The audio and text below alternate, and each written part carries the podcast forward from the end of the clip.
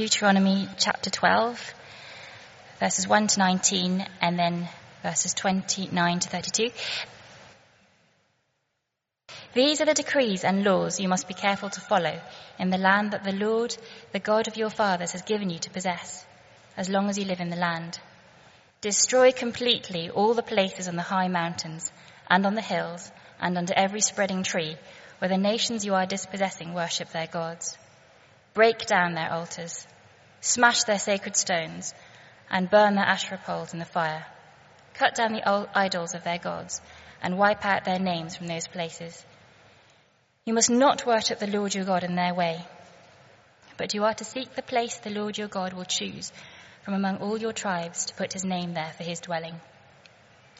To that place you must go. There bring your burnt offerings and sacrifices, your tithes and special gifts, what you have vowed to give, and your freewill offerings, and the firstborn of your herds and flocks. There, in the presence of the Lord your God, you and your families shall eat and shall rejoice in everything you have put your hand to, because the Lord your God has blessed you. You are not to do as we do here today, everyone as he sees fit, since you have not yet reached the resting place and the inheritance the Lord your God is giving you. But you will cross the Jordan and settle in the land the Lord your God is giving you as an inheritance, and he will give you rest from all your enemies around you, so that you will live in safety. Then, to the place the Lord your God will choose as a dwelling for his name, there you are to bring everything I command you your burnt offerings and sacrifices, your tithes and special gifts, and all the choice possessions you have vowed to the Lord. And there rejoice before the Lord your God, you, your sons and daughters, your men servants and maid servants, and the Levites from your towns who have no allotment or inheritance of their own. Be careful not to sacrifice your burnt offerings anyway, please. Offer them only at the place the Lord will choose in one of your tribes, and there observe everything I command you. Nevertheless, you may slaughter your animals in any of your towns and eat, eat as much of the meat as you want, as if it were gazelle or deer, according to the blessing the Lord your God gives you. Both the ceremonially unclean and the clean may eat it, but you must not eat the blood. Pour it out on the ground like water. You must not eat in your own towns the tithe of your grain, and your new wine and oil, or the firstborn of your herds and flocks, or whatever you have vowed to give, or your free will offerings or special gifts. Instead, you are to eat them in the presence of the Lord your God, at the place the Lord your God will choose. You, your sons and daughters, your men servants and maid servants, and the Levites from your towns. And you are to rejoice before the Lord your God in everything you put your hand to. Be careful not to neglect the Levites as long as you live in your land. And now, verse 29. The Lord your God will cut off before you the nations you are about to invade and dispossess. But when you have driven them out and settled in their land, and after they have been destroyed before you, be careful not to be ensnared by inquiring of, about their gods, saying, How do these nations serve their gods? We will do the same. You must not worship the Lord your God in their way, because in worshipping their gods they do all kinds of detestable things the Lord hates. They even burn their sons and daughters in the fire as sacrifices to their gods. See that you do all I command you. Do not add to it or take away from it. This is God's word. Let's uh, pray together as we look at this.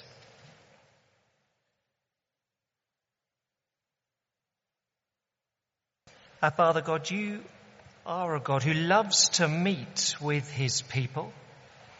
And you speak to us, we hear you, and you change us as you speak. We pray you be about that work this morning as we turn to your word. And Father, this particular chapter, as we consider how you would have us worship you, would we hear it rightly so that all that we do is pleasing before you? and as you command us to do, is joy for us. So we would rejoice in being your people and in worshipping you. We pray it through Jesus' name. Amen. This week it was a warm week, wasn't it? Uh, most days. I was working from home uh, one day this week, and uh, to me, I got a little bit bored. More than that, I got a little bit bored. I got a little bit frisky. So I, uh, I decided just to go around the door, uh, around the corner of our estate, and I had sex with uh, one of the neighbours. It was it was convenient. Uh, I mean, it wasn't great to be honest, but it was quite fun. It satisfied a need. I probably won't do it again, but it worked for me that day, and I felt better afterwards. Is that all right?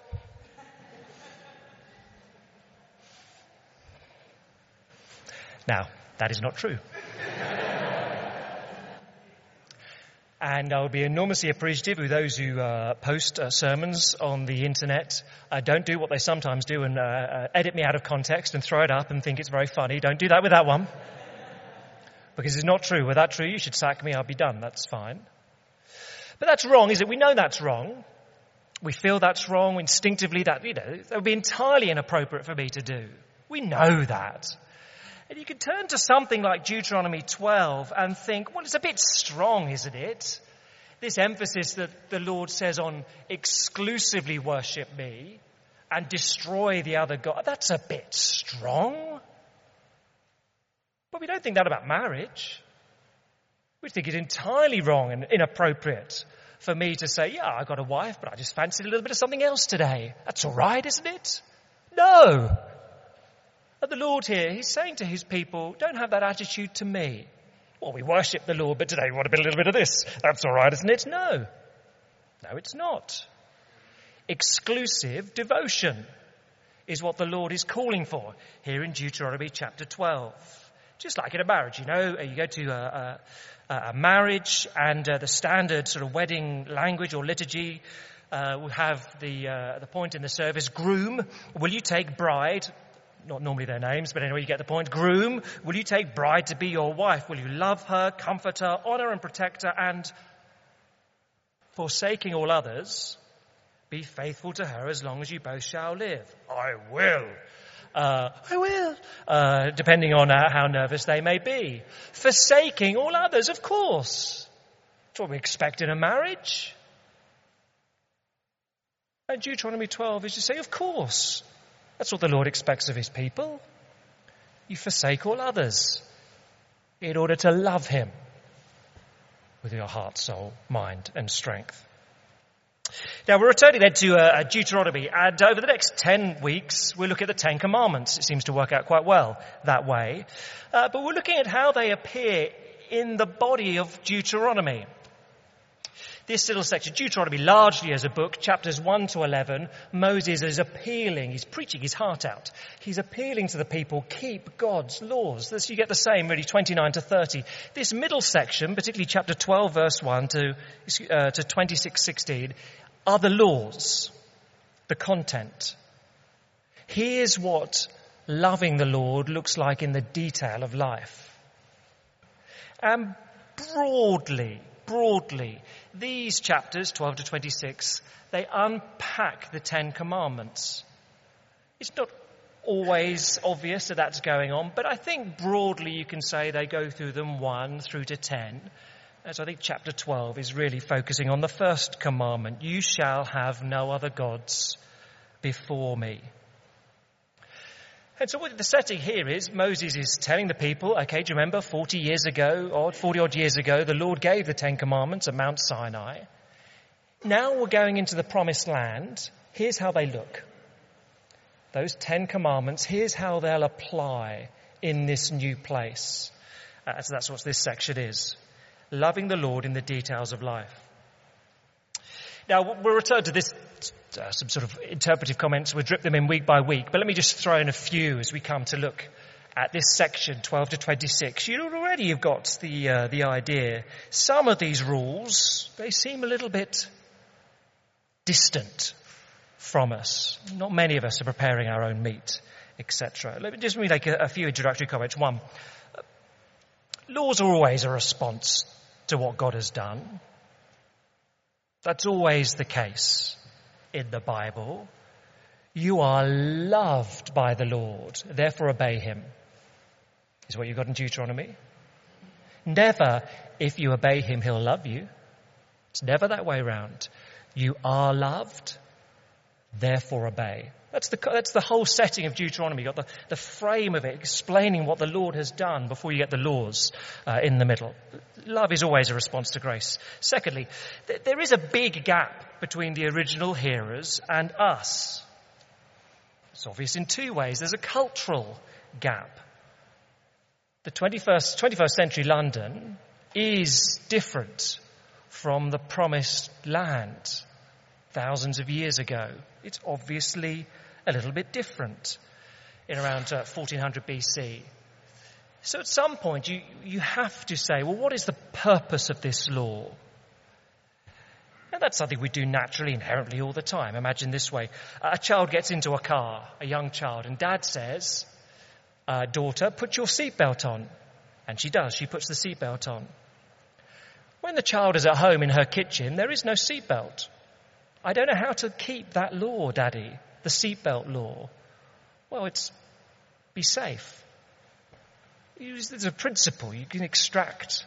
And sometimes, we have to work it out in the details, sometimes there'll be those broad applications that will come out. There's a cultural gap. But more acutely, there's a theological gap between them then and us three and a half thousand years later. Because we live this side of the work of Jesus Christ. And so we have to allow Him, His person, His work, His death and resurrection, ascension, we have to allow Him to interpret or translate or filter all these laws from the Old Testament before we undertake them ourselves. Many years ago, I uh, went to Central America and uh, in Nicaragua, staying in a fairly remote uh, part of uh, the country. Now, the locals seem to drink the water from the uh, the well, no problem.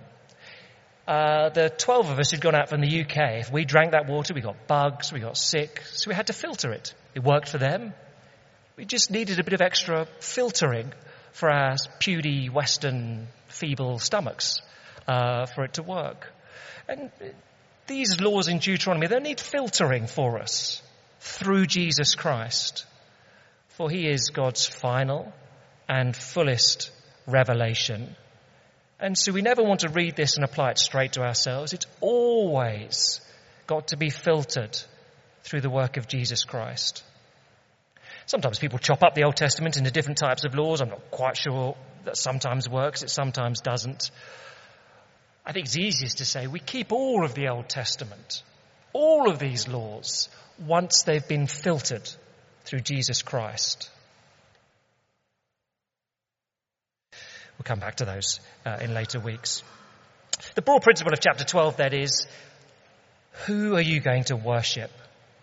Don't worship God like them, but worship the Lord alone, exclusively. No others, just Him.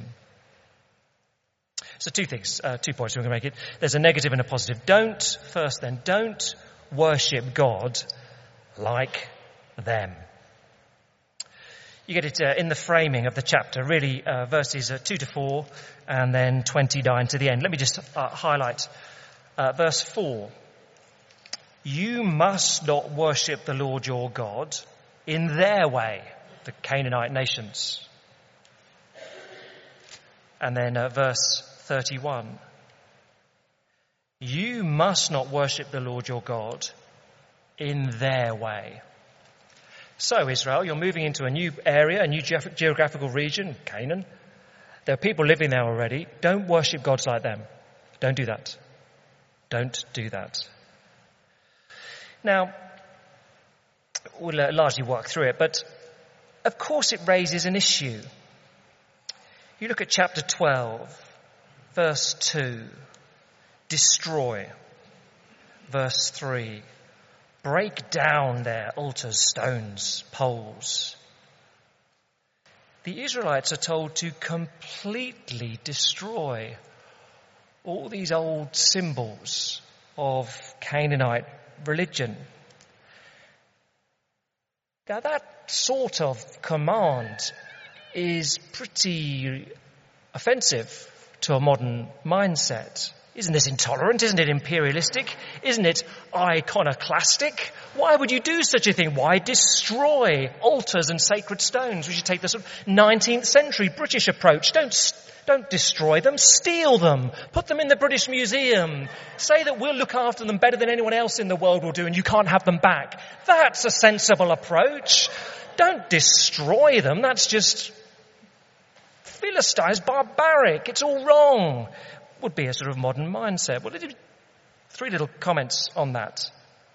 One, you have to reckon that the Canaanite religion was abhorrent. So just, forgive me, we're, uh, the last time we're bounced, but uh, just at the end of the chapter, verse 31. You must not worship the Lord your God in their way, because in worshipping their gods, they do all kinds of detestable things the Lord hates. They even burn their sons and daughters in the fire as sacrifices to their gods. Oh.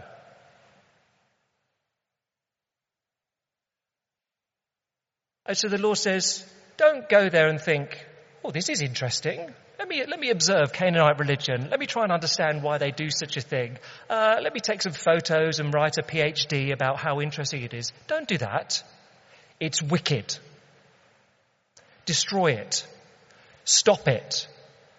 And all the, the things that might sort of tempt you to investigate it further, get rid of them. It is absolutely awful. They were sacrificing their children. Get rid of that. Now, so even in today, in the 21st century, that you know, uh, in the West, we're all for, you know, don't, you know, accept other cultures as far as we can. Don't judge. Don't force your opinions. You know, France, well, they can they can ban uh, the burqas, but in the UK, we mustn't do that. That would just be wrong. You know, we're all for sort of you know cultural toleration, but even here we have our limits. So the papers quite often, recent days, female genital mutilation. How do we feel about that? Should we let them do? I mean, it's just an expression of that. No, no, it's against the law. Has been for 30 years.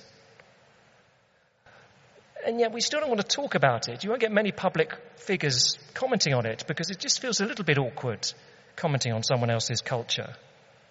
However many it is, 60 odd thousand suffering long-term health issues. But I mean, it's against the law. We've done our bit. Don't talk about it because people might get upset. So even things which we think are wrong in this country, we get a little bit nervous about condemning. Whereas the Lord is quite happy to say, that is wrong, wipe it out. It is wrong. There's some sense in that, I think. So look, Canaanite religion, it was abhorrent. You can't live next door to people who sacrifice their children without being corrupted by that. Without it doing something to you. If you don't find that abhorrent, you don't act to stop that, it's going to affect you. Don't do that. It's abhorrent. Uh, I guess two other quick, quick, faster comments. It's pervasive. So right at the beginning of the chapter, it's amazing where everything is. So uh, chapter 12 verse 2 destroy completely. Where are these things? Well, they're on the high mountains, they're on the hills, they're under every spreading tree. And what do they look like? Well, verse 3 there's altars, there's sacred stones, there's Asherah poles, there's idols, there's name. This is just, you get the sense there's a pervasiveness. These symbols are everywhere. And so it requires fairly dramatic action to get rid of them. If you're an alcoholic, it's no good resolving, I'm going to get rid of all the beer and the homebrew in the kitchen, but leaving the spirits in the lounge. It's no good. You've got to, got to get rid of everything if you're going to take that seriously and not return to the drink. And the Lord is saying, just get rid of everything. This abhorrent religion, it's everywhere. Destroy it all. Get rid of it. And I guess you'd have to say in the New Testament, Jesus demands a similar form of aggression against pervasive threats to our love for the Lord. So in Matthew 6, Jesus will say, Your hand causes you to sin? Well, chop it off. and your eye causes you to sin, gouge it out. Course, you can't take that in a wooden sense because it's not as if the right hand and right eye are far more sinful than the left hand and left eye, and if you get rid of one, all will be well. No, Jesus is saying, do what it takes. Whatever it takes to stop you being pulled away from your love of the Lord and your service of Him. It's the same message here in Deuteronomy. So this religion was abhorrent, it was pervasive. Last comment here. It is our no's that give value to our yes. Example, if I said to you, I love my wife. I love my wife, Kerry. She's a delight to me. You say, well, that's nice. I said, I do love her. And I love my second wife, Marjorie. And my third wife, Tracy. And my fourth wife, Valerie. And my fifth wife, I can't remember her name, but I love her too. And uh, my mistresses, I love all of them. I do love them all. At that point, you, oh, so what was the first one called? Kerry? You sort of, you spread your love around a little bit. Don't you, Reverend? Uh, it's not ideal for a minister uh, to be acting that sort of way.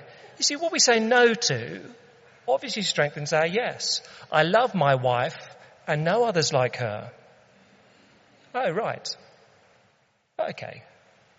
Our no's strengthen our yeses. That's why when you marry, you say, I will forsake all others. And it's just the same here. The Lord is saying to his people, the Israelites then, all these things you say no to, they strengthen your love for me. It makes it far more meaningful. When we say, whatever it may be, when we say, no, I'm not just going to roll over, I'm going to get up and spend some time with the Lord. We've said no, it strengthens our yes when we uh, say, it's a busy week, but I am going to make time for the Lord. I'm going to say no to something in order to spend time with Him. That strengthens our yes. When we say, I'd quite like to do that, it, uh, that sin would make me feel much better, you know. We say no to that, it strengthens our yes for the Lord. We know that. The things we say no to mean our yes is a lot more significant as an expression of love. So don't worship God like them. Don't be like them. Don't do what they do. But the positive, and here's where we'll spend the rest of our time. Worship the Lord alone. Verses 5 to 14. Let's pick it up. Verse 5. Or let's read from verse 4. You must not worship the Lord your God in their way. Don't do what they do.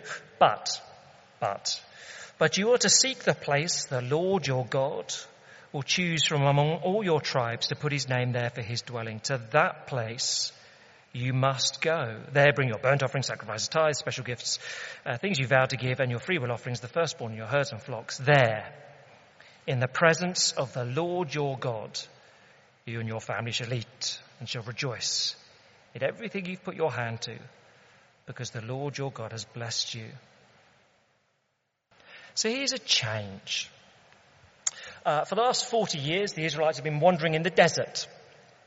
And uh, they've all been together, all one big kind of happy camping trip. Uh, but uh, uh, the Lord has been there, the tabernacle, the central place where uh, God, who lives everywhere, dwelt intensely, representatively, covenantally, you could say. But He's there dwelling amongst them intensely but they're all together. Now they're going to be spread out across the promised land.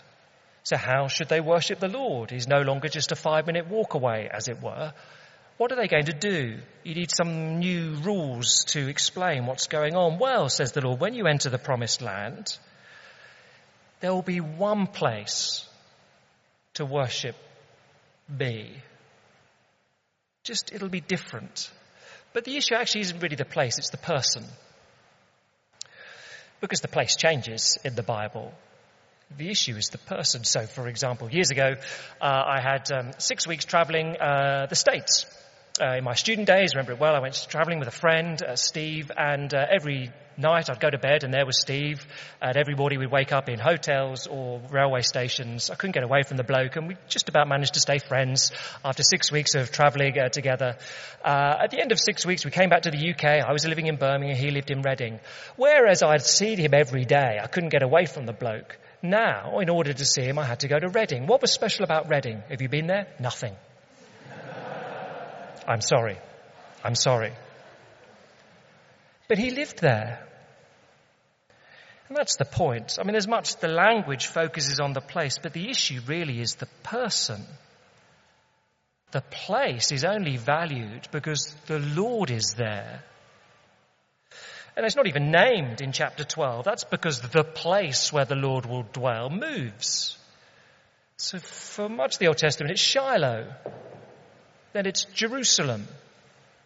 And then in the New Testament, it's Jesus. He says, I am the place you come to, to meet with the Lord. You don't physically need to go to any geographical location. You come to me, says Jesus. Christians enjoy going to visit Jerusalem. Historically, it's interesting. But there's nothing more spiritual about visiting Jerusalem than there is Jermyn Street down the road. Begin with J, take your pick. One is more expensive. I'm not sure which though. You go to Jesus. He is the place. That's where the emphasis is. So go there, but there's only one place you can really worship me, says the Lord. And again, the negative makes it clear what he's saying. So verse 8. You are not to do as we do here today, everyone as he sees fit. You can't just do as you please. Or verse 13. Be careful not to sacrifice your burnt offerings anywhere you please. You can't just do what you want, says the Lord. There's a certain way in which to worship me. I mean, really, chapter 12 is don't do what they do. Don't do whatever you want. Worship me like this. Okay? Don't do what they do. You can't just do whatever you feel like. You worship me like this. You don't Worship the Lord on your own terms. You don't just do what's convenient for you. It's Him that is the most important thing. Deuteronomy 12 calls us to know what God desires and worship Him in the way that He says. And our own personal preferences are a long second to what He requires.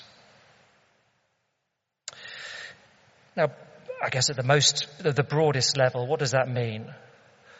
Well, for those who are, how do you call it, outside the church or, or wouldn't yet necessarily call themselves Christians, you can't just worship God any way you want. A little while ago, I read uh, an interview with Dawn French, the vicar of Dibley, uh, she was uh, one of her famous roles. She was asked, Are you a believer? Her, her response, Yes. I think, like a lot of people, I've got my own little version of religion going on.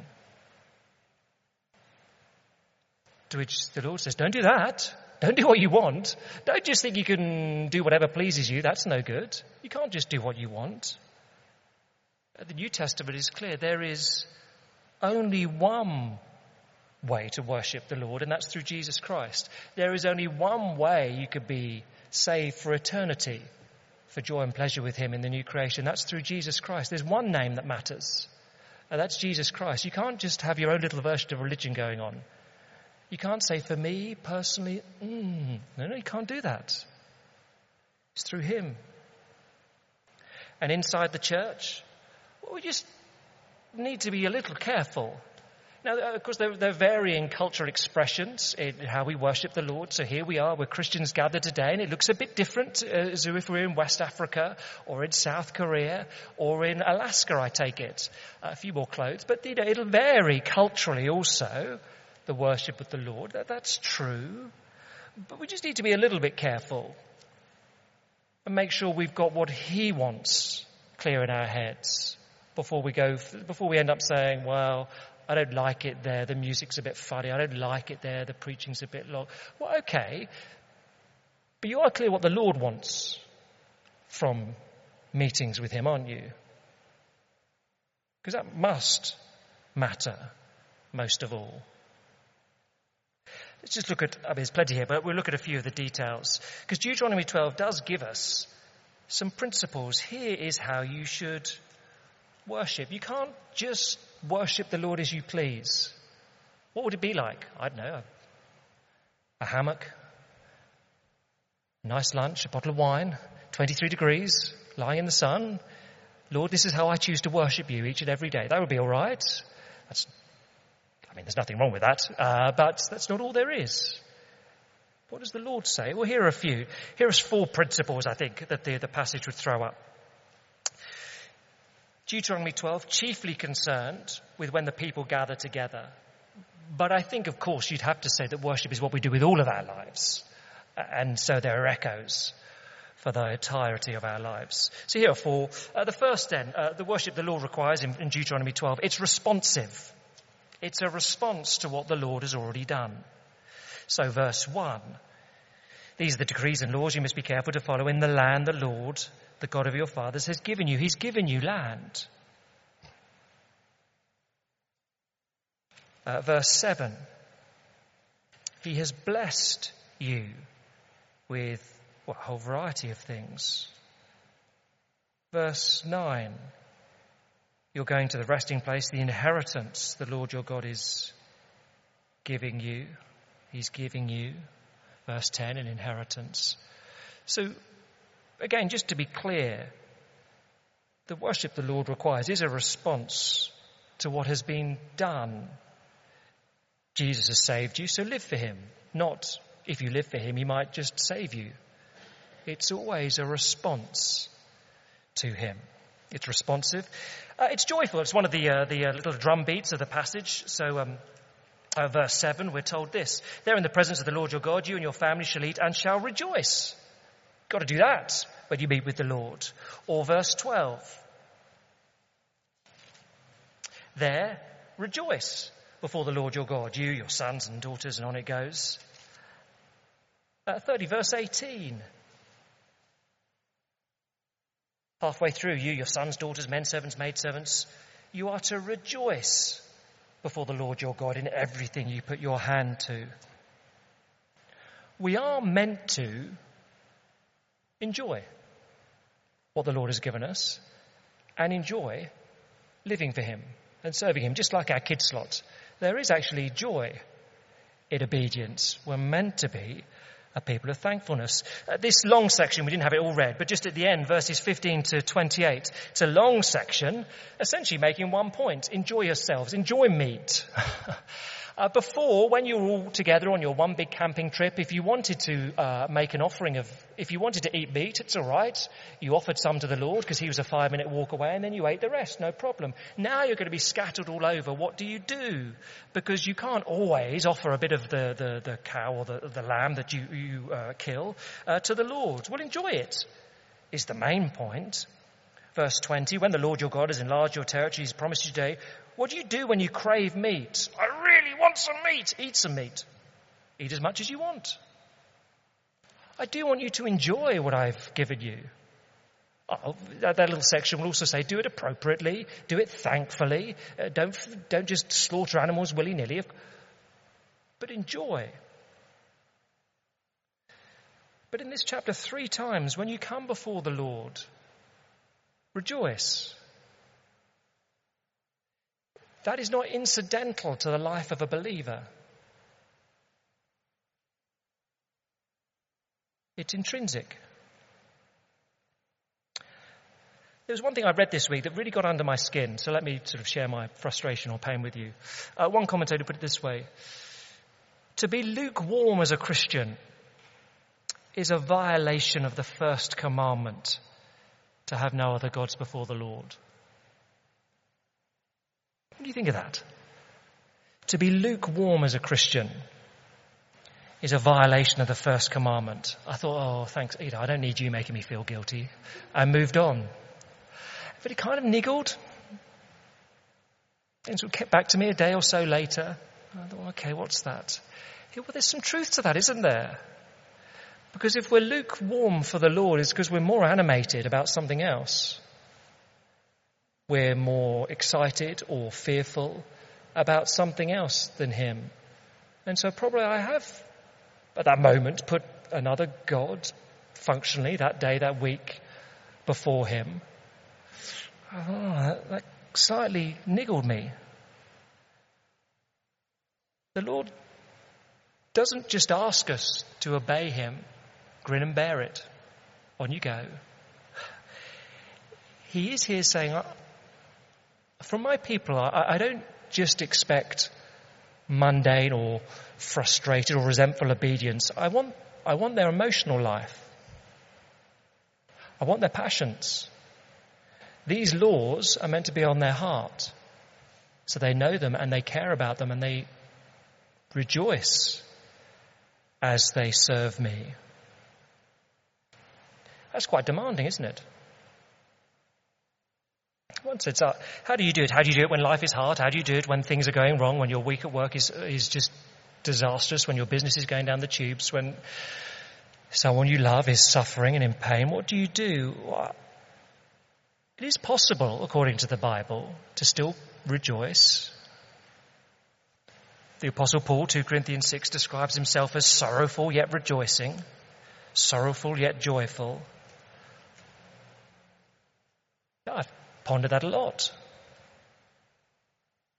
Pondered intensely last December when we said goodbye to our little daughter.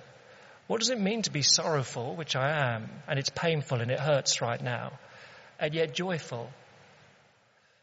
And I think he said, that's all right, you can grieve in life, but there's always reason to rejoice before the Lord. If you're a Christian, you can always rejoice in what's been done for you. That you've been saved, that you know the Lord as Father, that you know He is working good for you supremely, that Jesus will take you to be with Him in glory. And there are no tears, and there's no pain there. It doesn't remove the grief here and now, but it means you can both be sorrowful and joyful. And so here the call of God's people is as we live lives as Christians, rejoice. Rejoice in what the Lord has given you and enabled you to do. So it's response, uh, it's joyful, it's rejoicing. Uh, two more briefly. It's costly costly. These lists, these long lists you get, so for example, verse 6, bring your burnt offerings, that's when you burn everything of an animal. Sacrifices, you get to eat the meat, but you can burn the fat and blood. Tithes, 10% of your, what you've grown, etc. Special gifts, uh, free will offerings, some more spontaneous things, these long lists. But it's costing you quite a lot to worship the Lord. And then you've got to go to Jerusalem. Well, eventually, Shiloh. Then you've got to go to Jerusalem three times a year. And you're told you've got to take all your staff with you. Uh, everyone's got to go. The, the, the men servants, the maid servants. Well, that's expensive. Costs a lot. Yeah. Yeah. That's how it is. Worshipping the Lord, it'll cost. If it costs you nothing, it's not probably sincere worship, I guess. Not just financially. If you're in the Middle East, if you're in Iraq, following the Lord, worshipping the Lord, haven't cost you your life, maybe. In the West, we're a little bit nervous about saying something unpopular that the Bible says because it might cost us a little bit of credibility. We don't want to do that. It might be about, it'll cost you following the Lord. So it's a response, uh, it's uh, joyful, it's costly, it is social. You do all this together. So verse 12, for example, rejoice before the Lord, you, your sons, your daughters, your men servants, your maid servants, the Levites, those who have got nothing. Take everyone with you. If you're running a company and you go on holiday and you say to the staff, oh, come with me. That's really expensive. But that's what you do here. I'm not, don't see me. You're not obliged to do that if you're in a company. But here he's saying, everyone, don't leave anyone out, will you? Because you can't claim to love the Lord if you don't love his people, even the slightly awkward ones. Because you do this together. Look, all of those we could spend much time on. But uh, this worship of the Lord here, it's a response to God's grace. It's rejoicing. It's costly. It's social. The Lord is saying, I want absolute loyalty. No other gods. You ought to forsake all others. I want you. I don't want to share you. Absolute loyalty is what the Lord asks. But you're going to do that. You do need to know who He is and what He's done. You know, this story gets told uh, in India, I think. The uh, a tribe of a local uh, tribe of a family in a, a little area uh, a ch- tribal chief, wife, and a young child. Uh, one day they're in their hut and uh, there's a fire. It gets burned, is burning, and the, the, the, dad tries to save them. Something falls on his head, and he, him and the mum they're they're caught in the fire, knocked unconscious. They can't get out, and the whole thing is burning down, and the child too. One person in the tribe runs in, pulls apart the debris, burns himself, gets scarred face, scarred hands, pulls apart the debris, tries to drag them or drags them out, but only the child lives. So only the son of the child is still alive. They say, well, who should bring this child up? It's quite an honor to bring up the child of the chief. Who will do such a thing? Well, the strongest man in the tribe says, I should do it. I'm the strongest man in the tribe. Then the wealthiest comes along and says, no, I should do it. I'm the wealthiest one in the tribe. And then the wise man, the wisest one says, No, I am the wisest. I should bring up this child. And eventually, someone puts up his hand and his hands are burned and they're scarred. And he says, Well, I, I rescued this one. At cost to myself, I should bring up this child. And they say yes. That's a twee story in one sense. But of course, if you're going to follow the Lord with all your heart, if you're going to worship Him, not like they do, not as you want to do, but as He wants you to do, you do need to, because it's costly, you need to know that Jesus Christ is the strongest, the wisest, the richest. But He's the one who will sacrifice, who has sacrificed Himself for you. He is worthy of your love. There is no other like Him. So worship him with all your heart. Have no other gods before him. Let's pray together.